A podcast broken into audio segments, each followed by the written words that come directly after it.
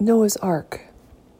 My father, the philosopher, teacher, jeweler, craftsperson, musician, minister, seeker, was usurped by a cult and became my father, the toy maker.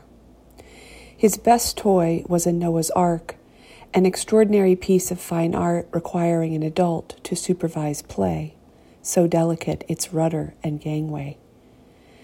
Ironic that a man called away from his children by a God unhinged would make a toy a child should not encounter alone, lest something get broken without the watchful eye of a caregiver.